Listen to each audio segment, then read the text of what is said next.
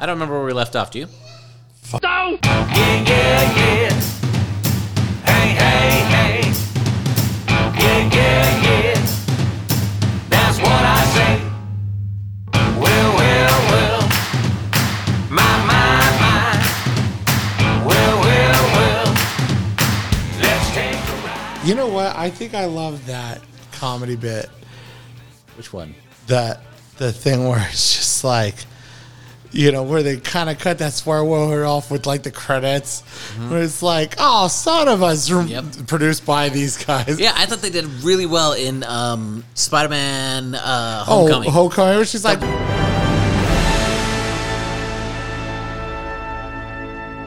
What the f- that was so good. I thought that was a, a really appropriate. I like of that. The other thing I love, my I think my favorite thing is the bit where they're gonna do the thing that's super cliche and then they don't. Yeah, that's that's classic irony. I love that stuff. Yeah. Because like like there's that the Simpsons Treehouse of Horrors when they live in the Flanders 1984 or whatever, and and the dogs are chasing Homer, and he's like ah, and then Homer pulls out like a whole string of sausages, you know, like all linked together. yeah. Which is funny that he has it in his pocket, but Right. it's Homer, so it makes sense.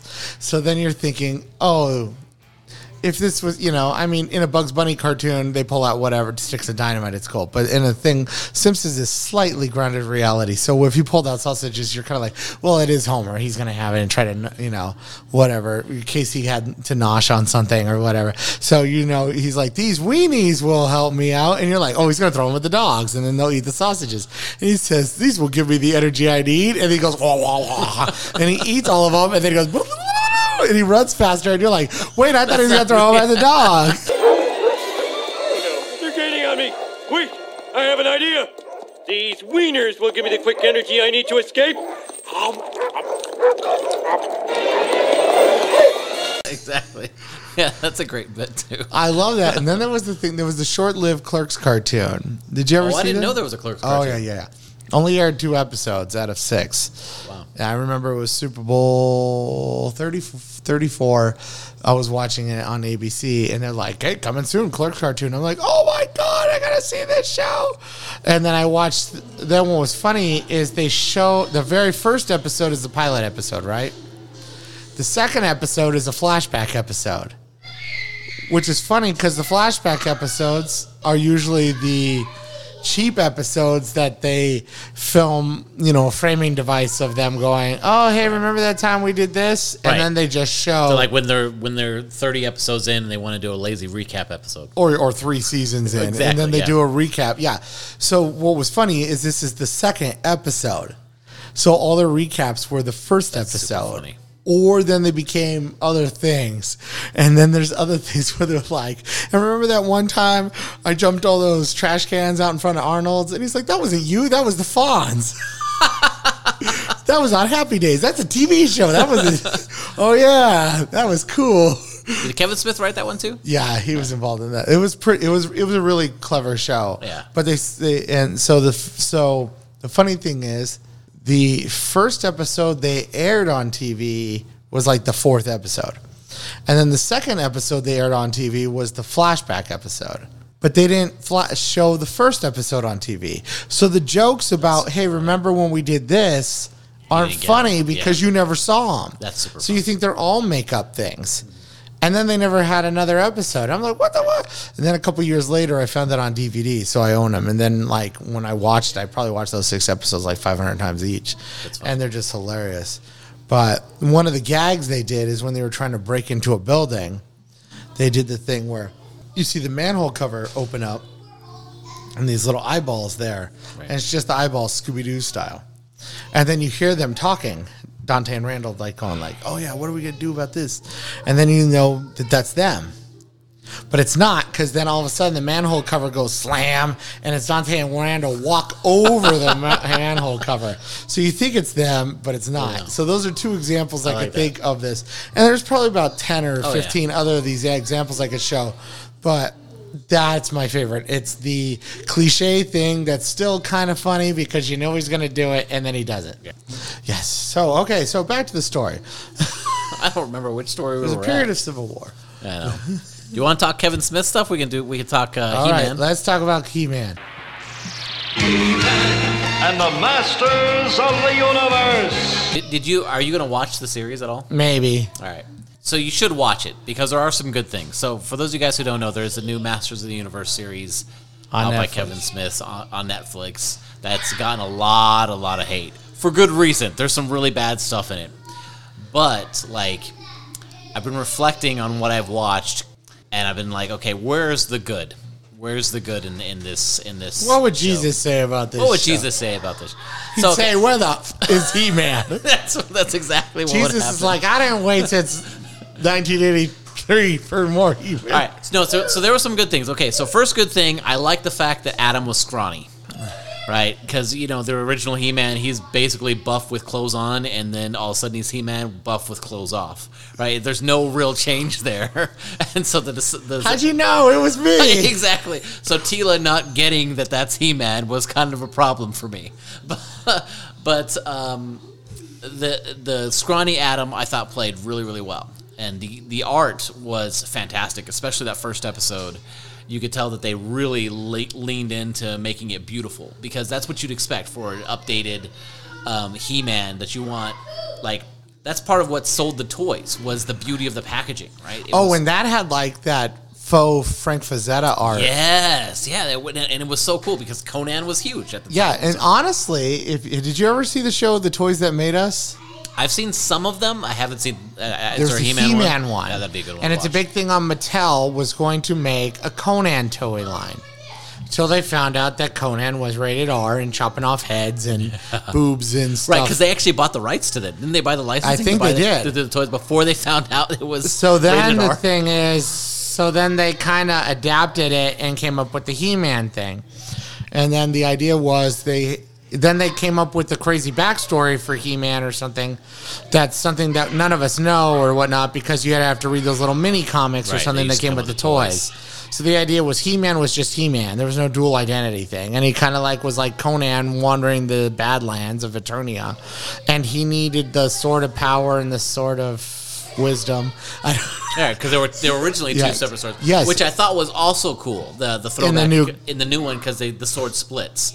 Because they didn't split in the old cartoon. no, but the toy did right? The toy did because mm-hmm. He-Man's sword was like, in a sense, He-Man and Skeletor scor- swords look like they were cut in half, which they were, and they used to have little ridges and slots that can stick 'em together. and then the And idea was open up Castle Gray Grayskull. Skull with the two swords together. Yeah, which I thought was cool. But I was trying to think of what was it the what was it the Triforce of Wisdom and the Triforce of Power from Zelda? From Zelda. I didn't play enough Zelda games. No, it's the first Zelda or Yeah. something was, and then there's the what's it called, and then the the tree of knowledge and the tree of uh, No, uh, of life. of life Yeah. in in the Garden of Eden. Yep. So the sword of Yep. Yeah, it's like it's Yeah. basically that. It's chaos and order. It's chaos and order, but which is great because that's that's a fantastic theme because because Skeletor is chaos and then He-Man's order. He-Man is order, and that's the point. and that was the whole idea. That was kind of the idea of the toy universe.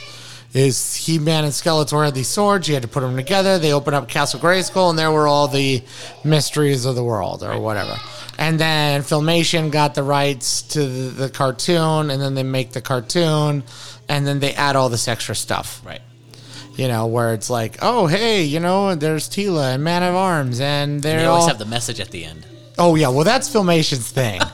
Because they have to have a moral at the end, and they really had to do that stuff because by the time Was I it an FF, uh, FCC thing? Was that was that a? I, you know what though? Because I'm thinking in the '70s, Filmation did uh, uh, what's it called? This the um, Batman cartoon or something like that, and I think they still had a little, you know, little uh, what's it called? Uh, little um, Moral. yeah, moral things or um, what do they call them? PSAs. and then in the 80s, I think they really hit that with, especially He Man He-Man, started yeah. it. And I think like Thundercats and, and G.I. Joe is famous for Oh it. yeah, they're they're the big one. This Oh yeah, is uh, GI Joe. But yeah, you know, don't touch those damn power lines, Billy. Roadblock, man. You cover know? your mouth when you cough. And then yeah, and, and then it's like, and now we know, and no one's half the battle.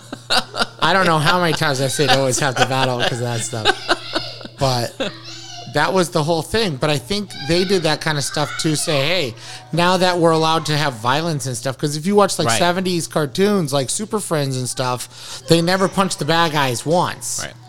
And even He Man, like for, Kind of wrestles them. Right, but there's not really like major violence, which you'd think there would be because you got these buff guys, you got these weapons, you got something called the Battle Cat. Yeah. And you think there's going to be some major violence in that, but there's not really violence. Oh, you want to know how Battle Cat came to? Oh, I, I do know the story because I did watch a documentary on, uh, but go ahead. Oh, it was the fact that it was a different Mattel toy from before of a tiger, Right. but it was out of it was out of uh, scale. Right. So they're like, this tiger's huge. Ah, make him ride it like a horse. I don't care if you paint it green and put orange stripes on it. Yeah, there you go. Now it looks like a different, different, an Eternia battle cat. There you go. Because that's what they had like. we got around. molds. We got lots of them. Yeah. Oh, it's so funny on how things Yeah. when you find out on how they do things. They're like, Put a ah, saddle on it. yeah, put a saddle on that thing. How much does a saddle cost? Throw that in. Package that, sell that for twelve dollars. That's right. This twelve dollars used to be eighty dollars now. Exactly. or is it? I know, right? All right, so good things in He-Man. So the so the the Adam being scrawny, the animation was gorgeous.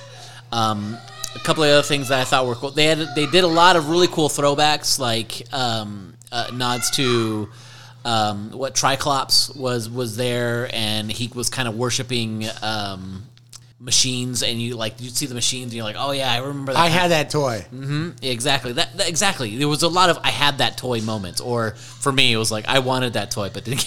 You know, Yeah.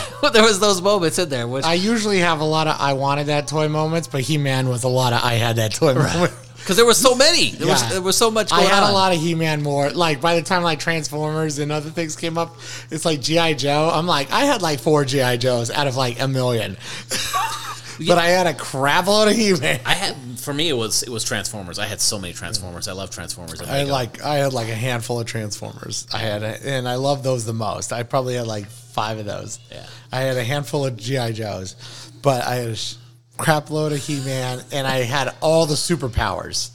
So all the the Superman Batman set from '84, nice. I had the whole superpower line. At least like the first the first wave the last and Firestorm. and fire. well, that makes sense. The last thing I think that was that was really good is I I love the fact that it wasn't a reboot. Like the whole point of it was it's picking up where the old series left off. I thought that was really cool. Um, but what they did with it, I thought was really dumb. so did you you know like wh- what happens and I all pretty much know. Okay, It's So- uh, the story is you know. so like- spoilers, everybody who's, who's who's who wants to watch the show.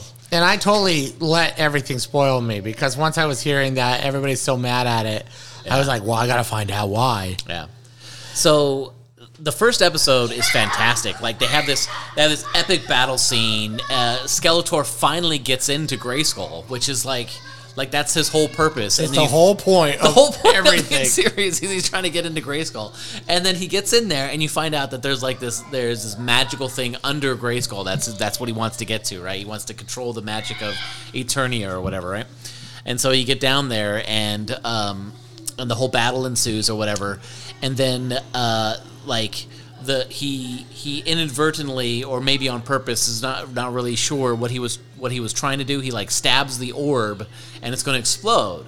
And so He-Man knows that he's that the uh, the sorceress lets him know that the only way that he can save Eternia and the rest of everything is to absorb the power of the explosion into the power sword, right? So he starts absorbing the power, and he kind of explodes with Skeletor with him, right? So that's the opening thing. And so I'm like, this episode was fantastic. Like during the battle scene, they have like, I need a hero. It was so great, right? It was it was so good. If anything, you should watch that first episode because I was sold on the Like, first I'll episode. just pretend it's a movie. I know it was so. good. And then and then at the end of the first episode, I'm like, okay, okay, so so this is going to be all about getting He-Man back. So that's why I kind of thought that that's what's going to happen. They're going to go on this quest. He, he It's like uh, Dragon Ball Z, where after the first little story arc, like Goku's dead the whole time. yes, because he's, so freaking overpowered that you can't do anything in the story. And then he's like, "Oh, well, Goku's dead," and he's like, "No, I'm really in heaven." And it takes him like Yeah. the rest of that that that for the second story arc to get him back to Earth. That's exactly what I thought. So I thought there was, I thought that's what we're gonna we're gonna see. We're gonna either we're gonna see he or He Man in uh, Preternia, which is heaven, and and uh, he's going to try to. Uh, the, the the goal is to try to to get him back. You know, like something something's happened, or Skeletor's in hell and and Subternia, and they're trying to get him back or whatever. Um, and so that's that's not the, the case. So the next episode I started watching, I was like so stoked about it. I even posted on Facebook, and I never post on Facebook. I'm like, this is so great, episode two. And so I watched episode two. I'm like, wait, He Man's not in this because what they do is they set it like years in the future. It's not immediately after the events of that battle. So they're like years in the future, and now all of a sudden Teela's there, and she's super buff, and she's got a new haircut, and she's got a girlfriend. and so it becomes awkward automatically, right? And so and that felt kind of forced because Teela wasn't that character back in the day. Um, and so you have now this new storyline that's really following Teela, who's not the same character as she was before. Uh, and and I see that they're trying to do this whole nuance thing with the characters. Like even Evil Lynn, she's like there was a t- you know I wasn't given the name at birth Evil Lynn. You know I added that later. You know the evil part. And you, What was her name? Lynn. yeah, they didn't say, but they, they alluded to like it was maybe Evelyn or, or just evil. That was just you know. There's an old robot chicken. Is bit there with really? That when they're when they're showing on how they're like, I'm gonna I'm gonna I'm gonna you know reform. I'm not gonna be evil Lynn anymore. I'm gonna be good Lynn. And so Skeletor's like, what? I always thought your name was Evelyn. I'm turning over a new leaf. From this point forward, uh, I'm no longer Evil Lynn. You may call me Goodlin. Huh, you know, I always thought your name was Evelyn. It's weird. All this time it's been Evil Lynn. Pretty clever, right? No. that was the other thing I did like. I like the idea that that somehow the good characters and the bad characters were going to have to work together in some kind of way, but only the women. but only the women. That was what's weird. It's like. Uh, the the best analogy that I heard for this is like let's let's say you picked up on the Sailor Moon series like they wanted to pick up where it left off, but then all of a sudden Tuxedo Mask is the main character. That would be weird, right? Because that's, That's not kind of what it was. that's exactly what it was. And the thing too, I heard. Tell me if it's true. Did they make like all the guys like dumb and and Useless. incompetent? not necessarily incompetent, but they b- did make them useless for the story. So the only two guys that were useful for the story were Beastman um, and Roboto, and Orca, if you want to consider Orca. Uh, Orko. Orco. Orca. Orca. Orca's a whale. Yes. Sorry, I've had a lot And a decent mo- and a terrible movie from the '70s trying to capture Jaws. well, not you know to ride on Jaws's coattails. I don't know that story, Orca, of the seventies. Well, you know how when a movie comes out and then everything wants to be like that, like how in the late Yeah. '70s, early '80s, there's a bunch of Star Wars ripoffs. Right, right. So in There was the a whale in the ripoff? in the m- late '70s, there were Jaws ripoffs with like there was the Deep. Well, I and- remember Piranha was like well, the Jaws. piranha was later too, yeah. And then there was another one called Orca with a killer whale that ate up people and stuff. Funny, I didn't know that. Yeah, it bit off Bo Derek's leg, and it's like uh, Richard Harris, who was a Dumbledore or something maybe, but Richard Harris was like gonna go get, you know, it was like Ahab and stuff, and that whale was gonna eat him. being too loud and I can't listen. It's okay, just ignore them, baby. You just gotta go. Tell him to quiet. Tell Robert to shush. Say, hey, shush, So, Joel, be quiet so Gemma can listen. Robert, not so loud. Why does he get louder when I? I am the worst parent. I'm at this point where I'm just like gonna give up. I guess I'm just gonna focus everything on Henry. Robert's a lost cause. It's I, only feel, I Henry. just like send him to the fire station. he wants to be a firefighter. He can do it the old-fashioned way, like when they send that kid to live with the knights and he grows up to be a squire. There you go. There you Stable go. boy. That works out.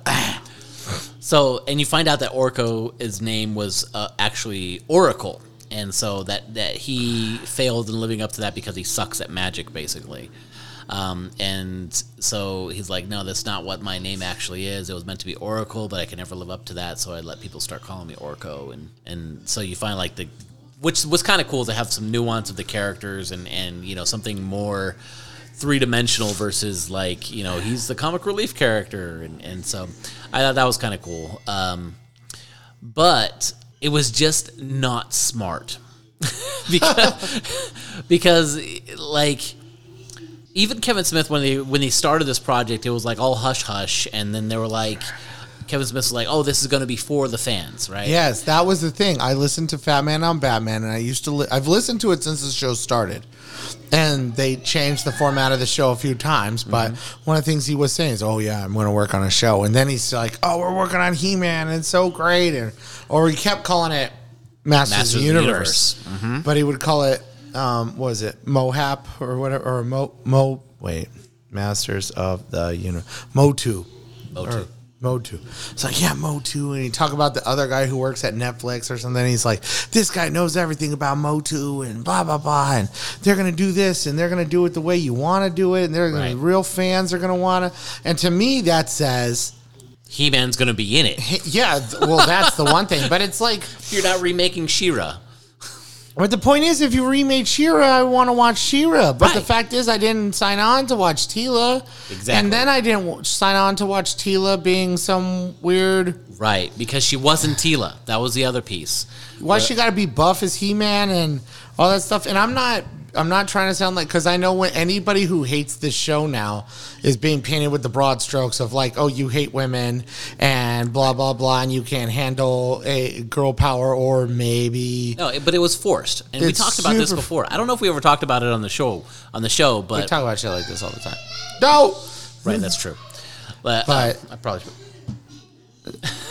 so I, um, but we do talk about this all, all the time where there is, and you you pointed out really well, like in um, Avengers Endgame, the scene with the chicks that save uh, Spider Man. I literally said this today to my cousin too. Did you really? It's it's all there, but it's forced, right? It feels like in the battle scene, it's really awkward and weird. and I they mean, do this freeze frame, Yeah, and I mean, it's it was not like- beautiful. yeah, it's beautiful. But the fact is, when you see it, you're like, right? You're It's- like, it's kinda is like how- pandering and patronizing, and It's like in, in, in Avengers when they do that shot Yes. and it starts with one of them and it pans around them and you see every one of the Avengers and you're like, that was awesome. And they're like, let's do that, but show all the girls. right. And put them all in this one shot. Right. So it's like, oh, that was forced, kind of pushing all the girls there, saying, hey, look how tough the women are and Right. stuff. And I was like, I don't like this at all because they weren't even all next to each other. It's not like in Infinity War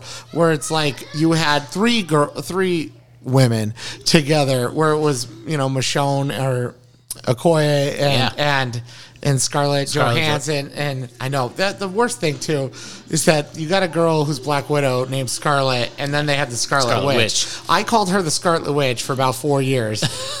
And then when But that was good. that didn't feel forced.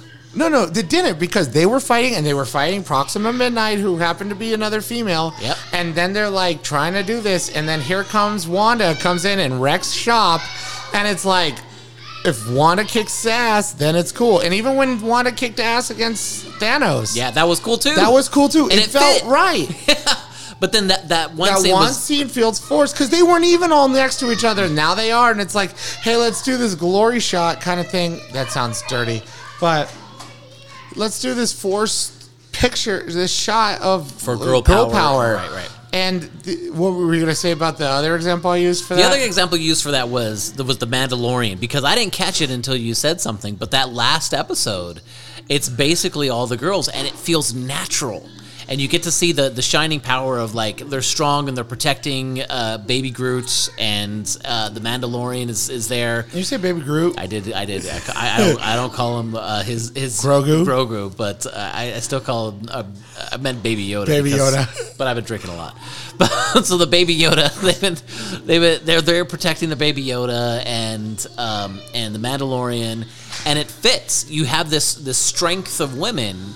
That doesn't feel like it's pandering to a particular agenda. They or- were in there and they were kicking ass because you had Katee Sackhoff and Ming Na and and uh, what's her name, Carla.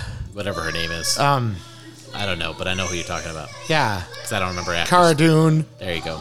and you got them and the wrestler girl who's like Katee Sackhoff's Mandalorian buddy, Gina. Gina Carano. There's the one. Yeah.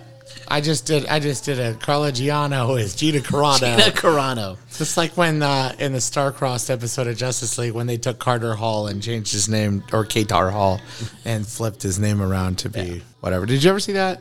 No. Oh, you got to watch Justice League. I do. Do you have HBO Max? I do have HBO Max. Gotta watch Justice League. I know. So good. It's it's on the list of things to watch.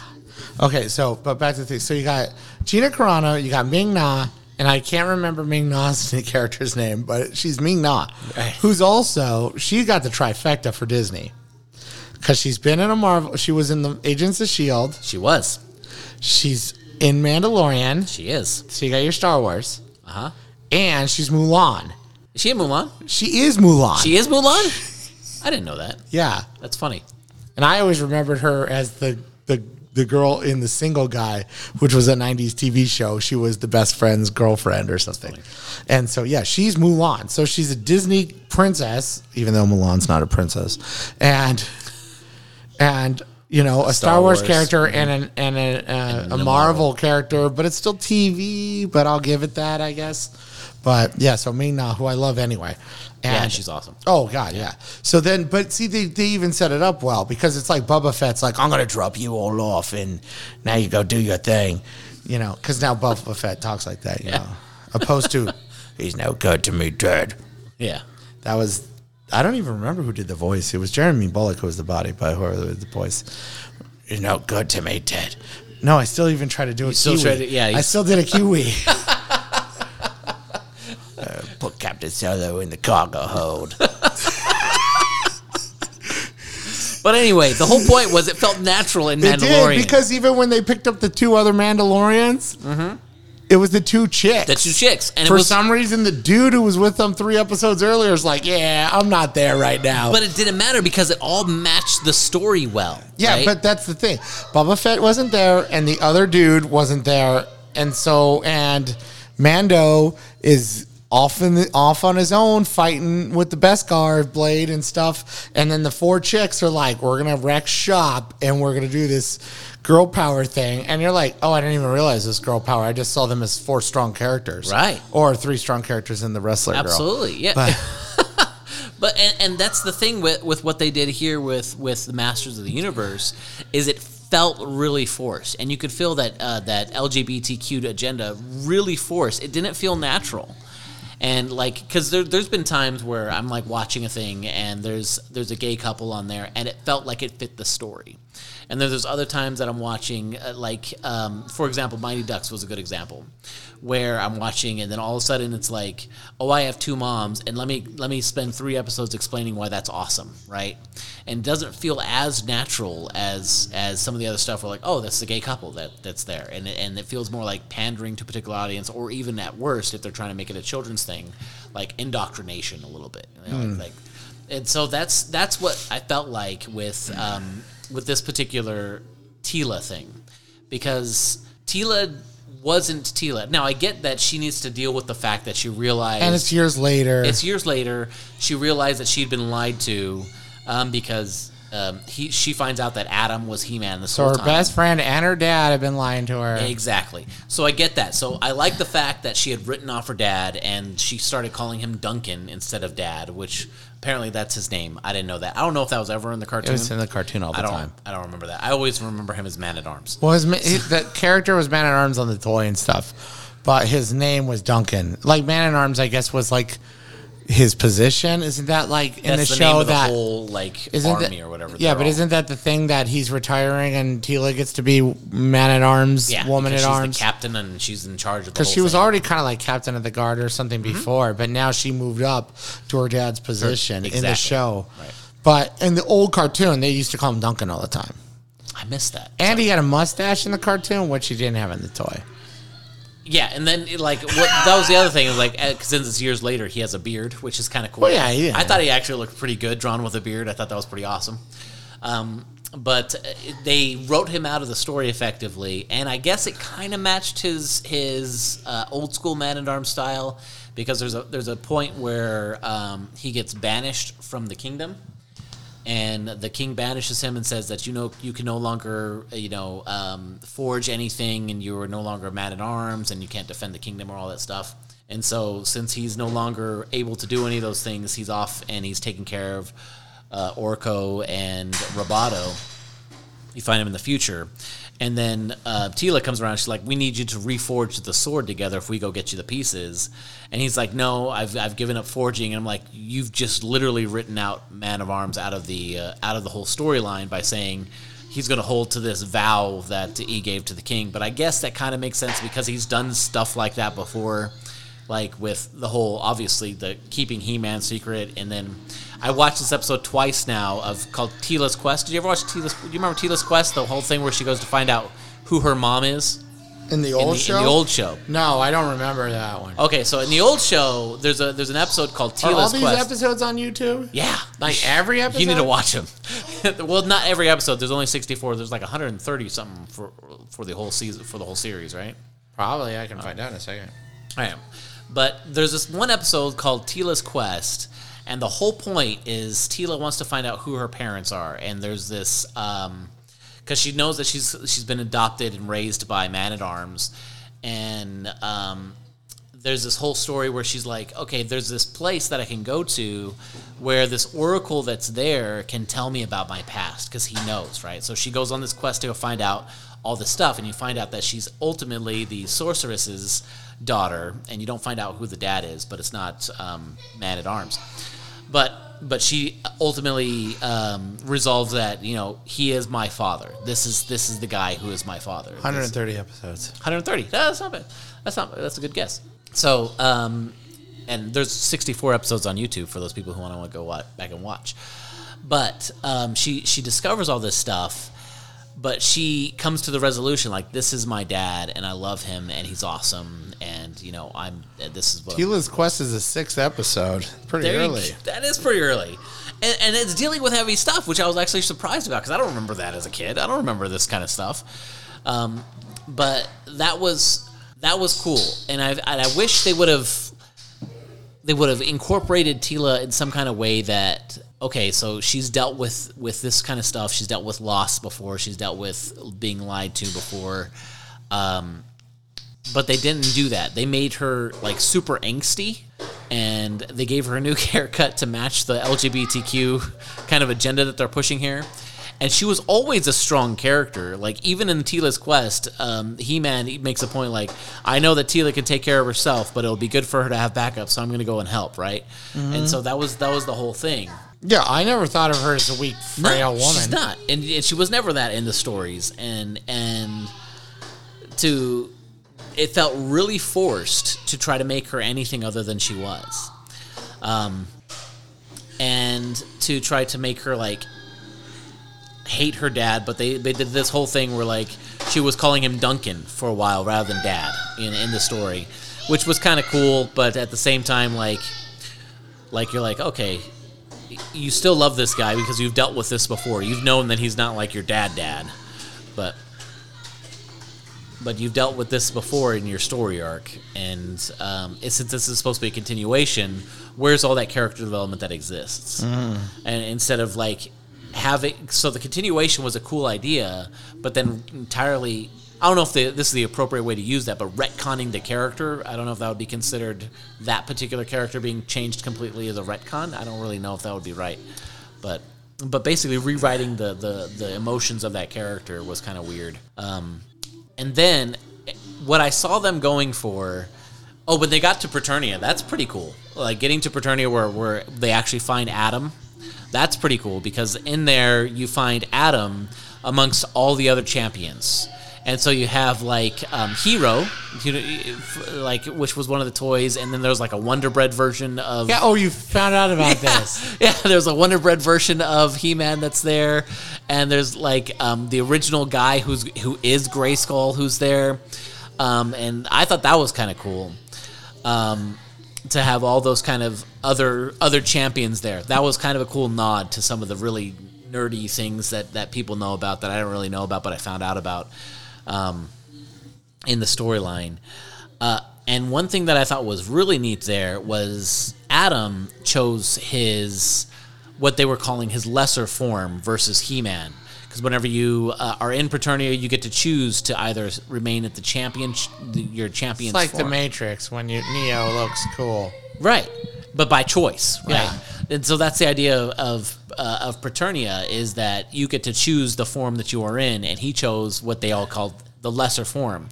So I felt like there was a bunch of character development they could do there with Adam, and I thought that that was a, a really cool place to play off of.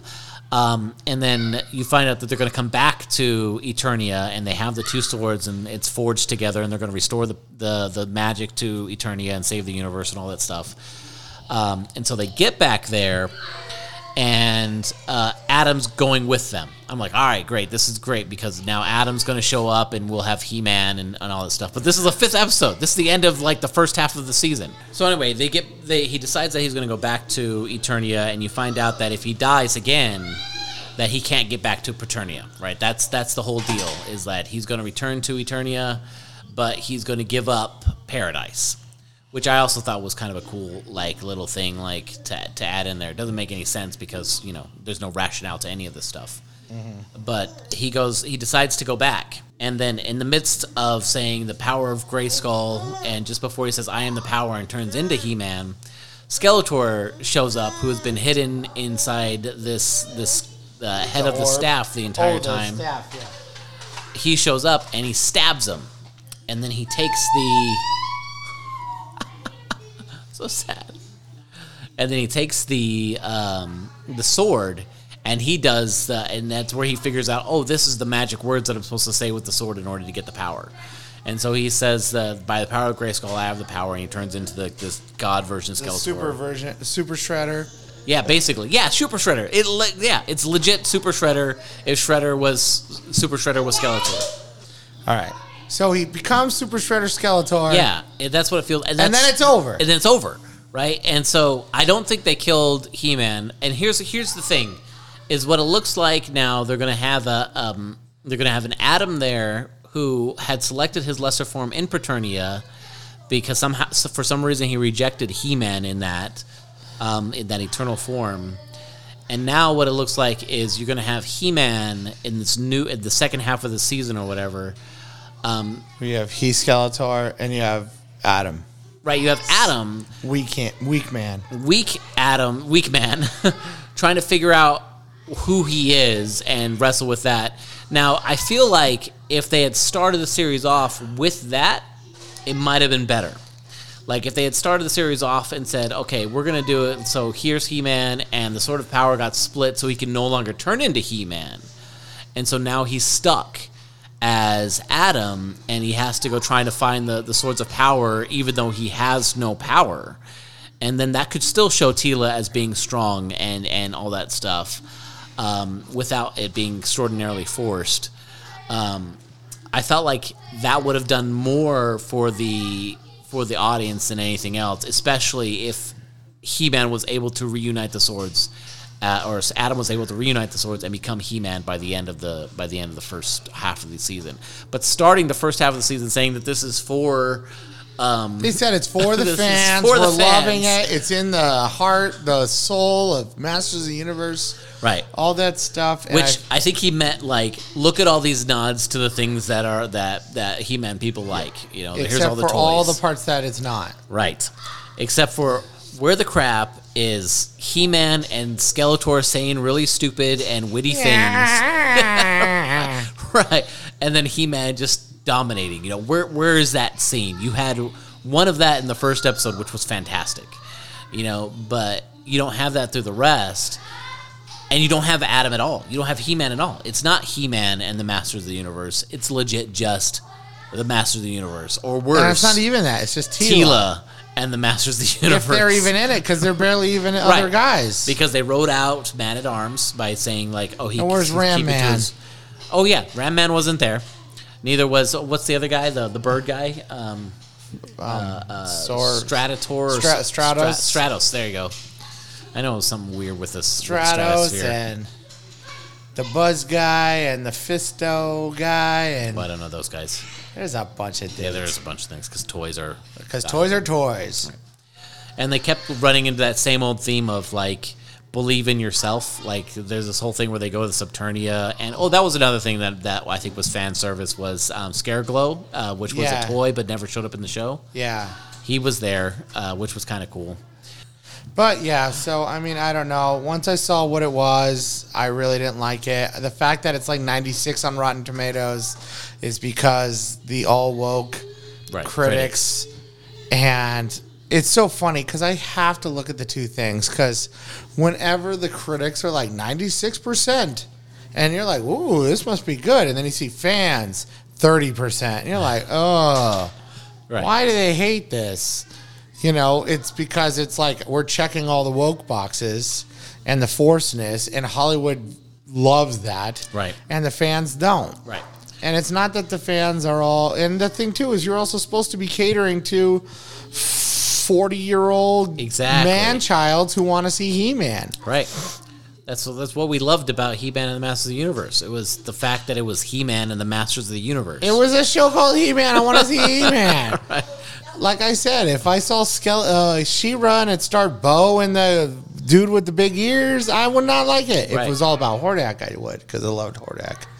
But, but just, just ugh, like you said, Tuxedo Mask the show right. Would not sell. would not would I wouldn't Wouldn't like it pass either. as a, as a Sailor But Moon. it's the thing too. It's like you know, whenever like the and then the thing too with Rotten Tomatoes too. It's like, hey, here's this movie put on by a conservative guy. Is the per, uh, you know what was like a a conservative uh, production company indie film, and then the critics give it like a thirty percent, but the fans give it an eighty nine. Yeah. And then there's twelve critics that rated it even, so you only have those. Then they all hate it because because I think it's the guy who did it, and then you have like ten thousand fans or something, and you're like, wow, ten thousand votes gave it a ninety percent or an eighty five. Maybe it's okay, or Right. I don't know. So then it's like you got to figure out, like, oh, this documentary about migrant workers or something, and is like, oh, because the subject matter is so important. That's why we rate it so high, and it's like I don't like that. Right. I don't like that political agendas mean everything, and I Yeah. wouldn't like it if it's the other way either. No, and that's that's the problem. That's when it that's when it feels like social engineering, and that's what this felt like. This felt more like social engineering than it did like Telling the story. telling the story, and that's my problem. That's that's the way that um, uh, Mighty Ducks felt to me. There's this new Really, you feel like that with Mighty Ducks? I did. I did feel that with Mighty Ducks. Like I wouldn't have felt that as much if like they didn't really lean into the two moms thing. Honestly, I didn't feel the lean as much as you did.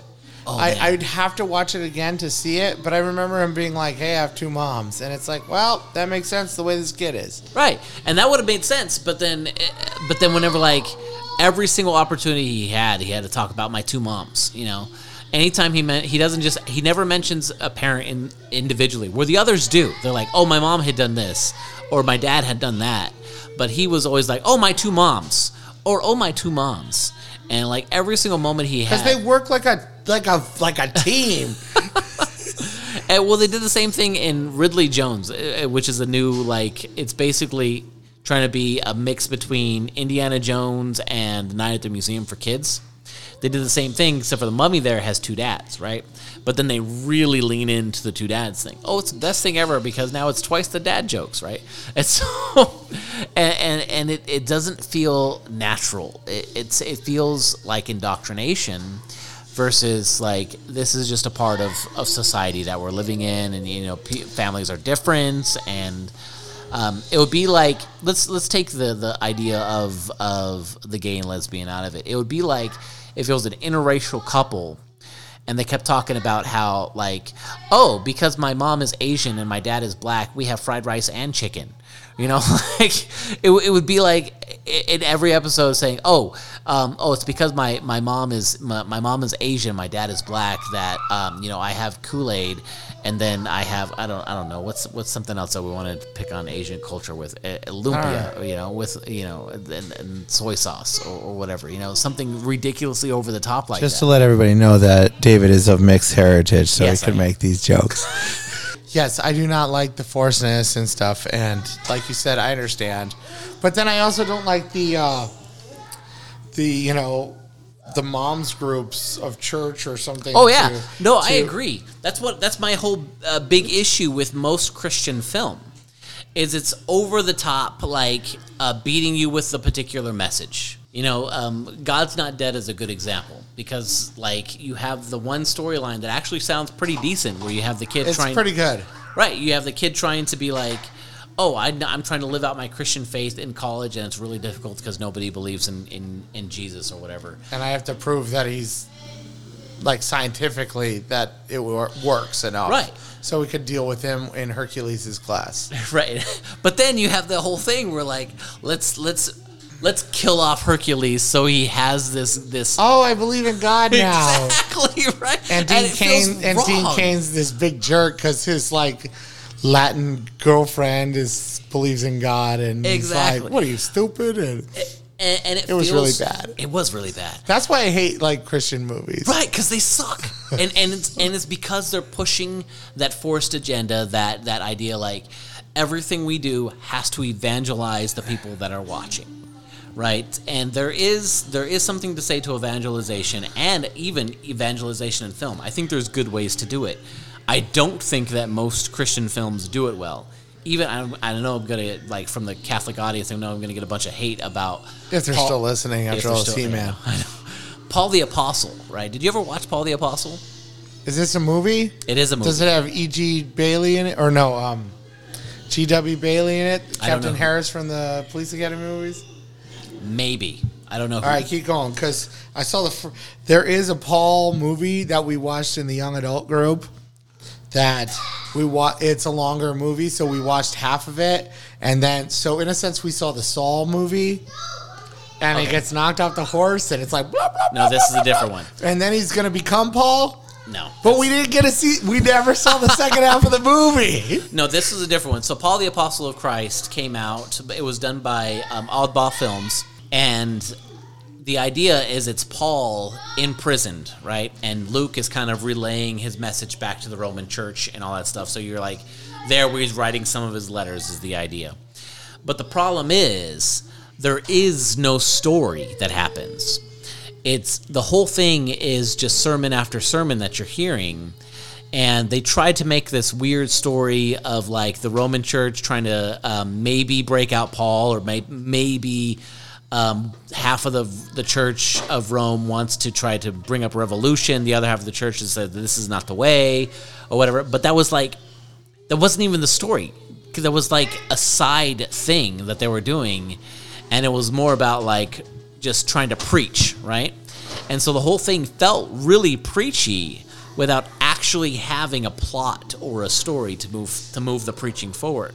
It was it just felt really wrong as a film you contrast that with something like little boy did you ever see little boy that was fantastic and that was a catholic film and that I would recommend everybody to go and watch because that took place during World War II, where this little boy, little boy, um, his dad, The t- t- titular, the Yeah. titular little boy. right, his dad goes off to he's get drafted in World War II, right? So his dad's not present there, and so this little boy is um, trying to lean into his faith to try to figure out if that can make dad come back. Because he hears this story about how Jesus says that if you have the faith the size of the mustard seed, you can move mountains. And he's like, maybe if I have that kind of faith, I can bring my, my dad back home. That is a beautiful story. And that's done so well with this kid wrestling with his faith at such a young age and, and all that stuff, and where he actually tries to bring a mountain forward and stuff like that. And it's just so beautifully done. And the priests there try to walk him through the corporal works of mercy. Fantastic, right? Versus this, we're like, let's see how much preaching we can get into this and try to push this particular message to get this in there in order to try to convince people to believe in Jesus. And that that doesn't work because A, an atheist isn't going to go watch a movie called Paul the Apostle. Right. you know? And so you're you're writing a movie to begin with to people who already believe in Jesus. Yeah, you uh, pl- like putting a He-Man in a He-Man movie. Exactly. Know your crowd or know your audience. Right. If you're gonna, if, if that's the audience that you're writing to, write to that audience and help them understand the community a little bit better, or give them a little bit something to wrestle with. That's why I love the Chosen film so much because it's about the disciples wrestling with what it's like to be a disciple. Right. That's what we do as Christians. But the movie Paul the Apostle, any other Christian film, just doesn't do that.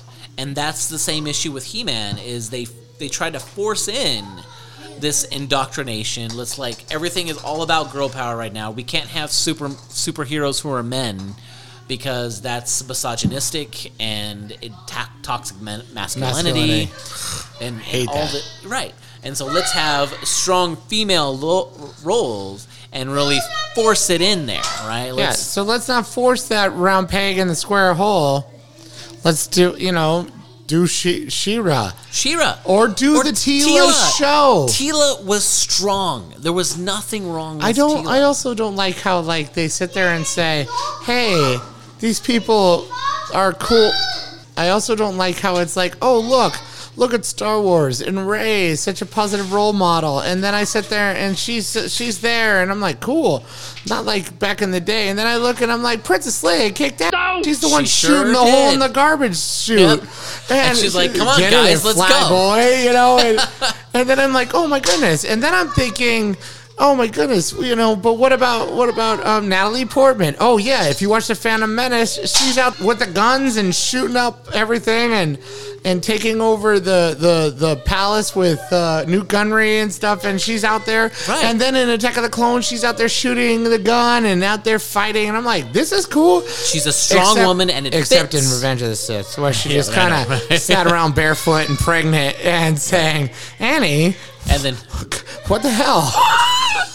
That's yeah. So, But that- let's, let's that- not count Revenge of the Sith. but the other lots two, of she- problems with it.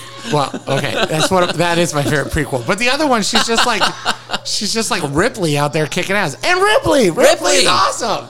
Right, and that also felt natural. That that I didn't never felt like it's forced. no, and and if I'm not mistaken, a lot of the a lot of the He-Man cartoons were actually directed by women, weren't they? I have no idea. Don't say that because it's probably not true. But I'll check it. Double check that because I think that that's true because because um Uh, because the morning cartoon shows what was the guy Lee, Lee Leo Lee Schreiber. Lee yeah that's the, his daughter ended up being Oh, she could have done work with that. right she ended up being really big with that stuff. Oh, Lee Scheimer was also Orko's voice.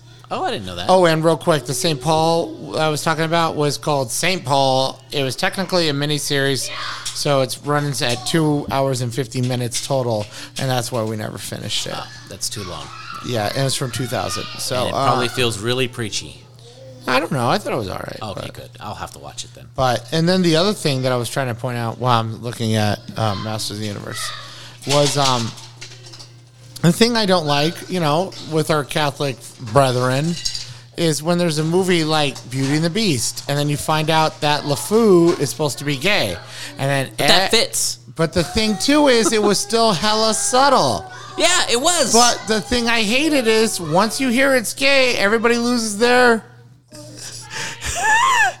everybody loses their ish, as your wife would say, and goes, I can't let my kids watch this because there's somebody who's gay in it. Right. And there's part of me that's like, okay, I understand you don't want to indoctrinate your kids to think that everybody's gay, or you don't want to force gay down their throat, but I also think it's stupid to hide it. Right. Because there are gay people in the. What I'm saying is, I think it's dumb for us if we're super duper conservative and being like, there's going to be gayness in this movie. right We have to shield our children's eyes from this because there's more g- real life gay gayness. Sounds so wrong when you say it like that. Out there, right what you're gonna find out that your kid's gonna be like, "What do you mean you have two moms?" yeah right right and and Or when I don't know how many people I know or relate with or friends with or whatnot. So it's like, you know, now thinking back, you know, even as a kid in the 80s, you know, I don't know how many of my dad and mom's friends were gay. And you find out about them. And, you know, unfortunately, in the 80s, you know, most of them died young because of HIV and stuff. But, you know, there were a lot of those guys they found out, oh, that guy was in a drag show. That's why he had all those women clothes in his closet, or something like that. And it's like, yeah, that's just what it is. And now it's even more open and out there and real Right. life. So for me to sit there and hide that from my kids so that when they're seven, they find this out and like, what? I know right Oh, there's a funny one too. We were watching a house hunter show or something. Uh huh. That, well, it was on. Lisa would just kind of left it on, and there was a gay couple buying a house, and Robert sees it, and he sees two guys there. He goes, "Why is there two dads? There were no kids, and there were two guys." But he didn't say, why are these two dudes hanging out like Neil and David or two friends? He didn't see that. He knew they were together. Somehow he pieced it together in his brain. That's funny. These are two guys. They're together. But why is that? And I was like, how did you know they were together? Like he must have just picked up the vibe that they're a couple. Right. I was I was a little impressed with that. Right, and that's the same thing like uh, with with some of the other shows because like obviously if that's if that's their orientation when coming onto the show, then it feels more natural. There's a show called um, Opposed to Teela, who becomes right, right, yeah, Teela doesn't make a whole lot of sense. Um, there's a show, uh, what is it called? Nail It. Have you ever watched Nail It? It's a Is bake the cake show? the cake show, which they have gay contestants all the time because of the nature of the show. It's about baking and all these all these things. Hey, Lise. Oh, look at that smile. That's Mama, huh? Mama's home and I have pizza. Yep, everything's good. Everything's good with the world. But those those always felt um, natural because it is the natural environment, right? It was like it would be weird if there wasn't a gay couple that showed up on that show every now and again, right? What show? Uh, nailed it. Oh, nailed it. Or Sorry, any of these other any of these other things, right? And and because it is it is a reality of life. The, the, the thing that gets weird is is like what they did with He Man, or uh, where they where they just try to really force this writing in, where it doesn't actually work, and that's where it feels like those Christian films where they're trying to evangelize people, but here they're just trying to indoctrinate people and say like, oh, this this is the this is what it means to be um, to be American or to be uh, uh, a, a citizen here is you need to uh, agree and line up with all of this stuff, um, or else you need to agree that men aren't heroes or can't be can't be heroes in the way that they used to be, uh, and you need to line up with all this stuff, or else you don't fit. You know, and that's that to me seems seems wrong. There's something wrong that's there. You know. So, I don't know. We didn't really talk about much on this episode. Talked a lot about He-Man. You might want to chop these up into two. Oh, pieces. these will be two different parts. So we'll have one episode that's going to be like our vacations and things like that, depending on how much I can get out of that. And then the or other maybe put a He-Man episode. first. Send that out now because He-Man's new. Hey, that is true. That's a good point. And say, I'm sorry, this is way too much He-Man. And then Is there is there such a thing? for other people, for Terry Love maybe. but then the second one, we might have another episode where we put the vacations onto Right, it. right. That'd be good. That'd be good. I do like I do like splitting up these episodes. So if the vacations is only like 15 minutes of real stuff, we could do an episode where we talk about church things yeah, and throw that on the front of that, and then we don't have to do a hey where we are at. yeah. So there is a bunch of church things that I want to talk about. A, I've been mulling over this whole thing about love and sacrifice for months now. That I, that I want to. Jesus sounds like he would say that. Yeah, he know. told us to love each other. Exactly, and, and He's with sacrifice is tied to that, and and um, the the idea of the four loves. I think it'll I be. sacrifice all the time for love. I know, 'Cause I love Lisa, especially Terry sacrifice. Love. Um, Terry Love gets all the sacrificing. uh, and then like I want to wrestle with the. Uh, I want to I want to talk about like Catholic pet, pe- pet peeves that we have, uh, or things that, that people say about the church that that rub us the wrong way. I think that'd be great uh, to do. So you can hear it. Well, real quick. Yeah. All right. Um, funny thing with Lou Scheimer Oh yeah. did the voice of Orko. Uh huh. He also did the voice of Bat-Mite in the '70s for the Batman cartoon. Nice. But um, he's the guy who ran the production company for Filmation, and so he's the boss and does the goofy character voices. And but what everybody I've heard a lot of people joke about is um with the morals at the end. Yes. So it's filmation. Here's a cartoon, and remember to be good and drink your milk and eat your vegetables and obey the And laws and listen to your parents and blah blah blah. And but he only got kind of where he was by being devious. Because Oh, I don't know anything about his personal life. No, no, no. Oh. Here's the story. It's not that bad, but it's a big lie. So he's got a small production company, and he wants to get the rights to the DC characters. Because if you oh on HBO Max, you can find the old Aquaman cartoons Okay. And there was the Aquaman Superman hour or something like that. So if you find these old Aquaman cartoons, it's like a half hour with two Aquaman shorts and then a mixture in the middle with Green Lantern, Hawkman, Flash, the Justice League, or the Teen Titans, something like that. They're all from the late 60s and they're all kind of fun. They're super old, and it's kind of the way comic books were at the time. But to get the rights to do that, he had to get every cousin and friend and whoever to come to the office and sit at typewriters and sit in cubicles to look like, hey, look at our big production Oh, that's company. super funny. Oh, sorry. Hey, Joe, go send those papers to, you know, in the New York office and blah, blah, blah, blah. And then he has to go and do that stuff. So when the DC guys came in, They're like, this is a real production. This is a big but deal. he's really got like eight people working there. So the, but he's got everybody and his mother sitting there, and he fooled them with this or something. So they gave him the rights. But the Aquaman cartoon was good. It was good for you know the '60s and stuff. right. Yeah. But Filmation had a lot of cool stuff. They had the original Ghostbuster thing with the two guys and the monkey. Did I tell you about that too? Or- Two guys in the. Monkey. Oh no! Oh, oh! I was telling Jason about this. I was talking to my cousin Jason about the same things about the Force Girl Power Right. and the Mandalorian Uh-huh. today. But in the '70s, there was a show called Ghostbusters, and it starred uh, two guys from F Troop, which was an old show from the '60s. Okay. Uh, Forrest something. Whitaker. Nah, I know. I knew you were gonna say that. It's Larry Storch and Forrest Tucker, oh, Okay. who were old guys, and another dude in a monkey costume.